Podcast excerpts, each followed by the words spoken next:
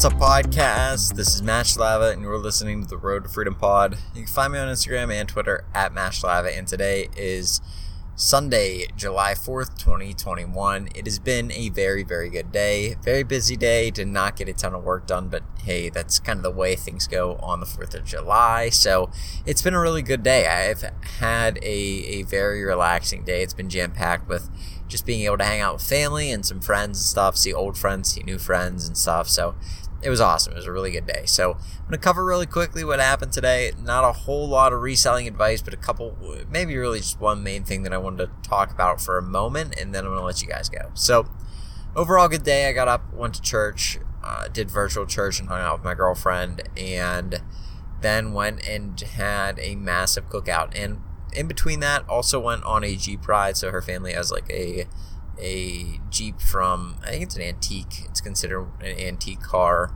and it has uh, you take the top off and just ride around and stuff. It's typical thing that you would do in Western Pennsylvania. And we went for a ride today. It really helped me clear my head. I mean, I was thinking through a lot of different things earlier this morning.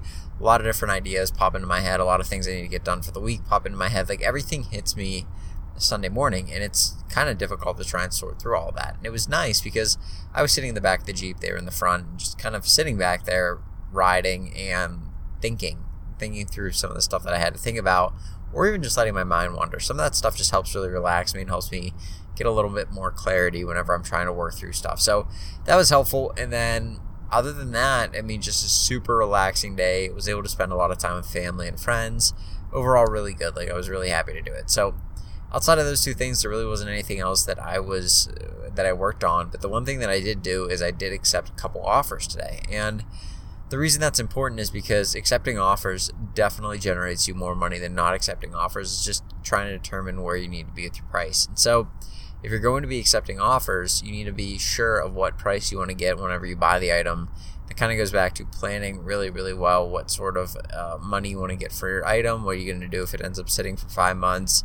And then once you get through that, you can have your price that you're willing to accept any offer above or below and start accepting offers and stuff. So that's what I did. I had a few things that needed to be accepted to get things moving, but other than that, super simple day, good day overall.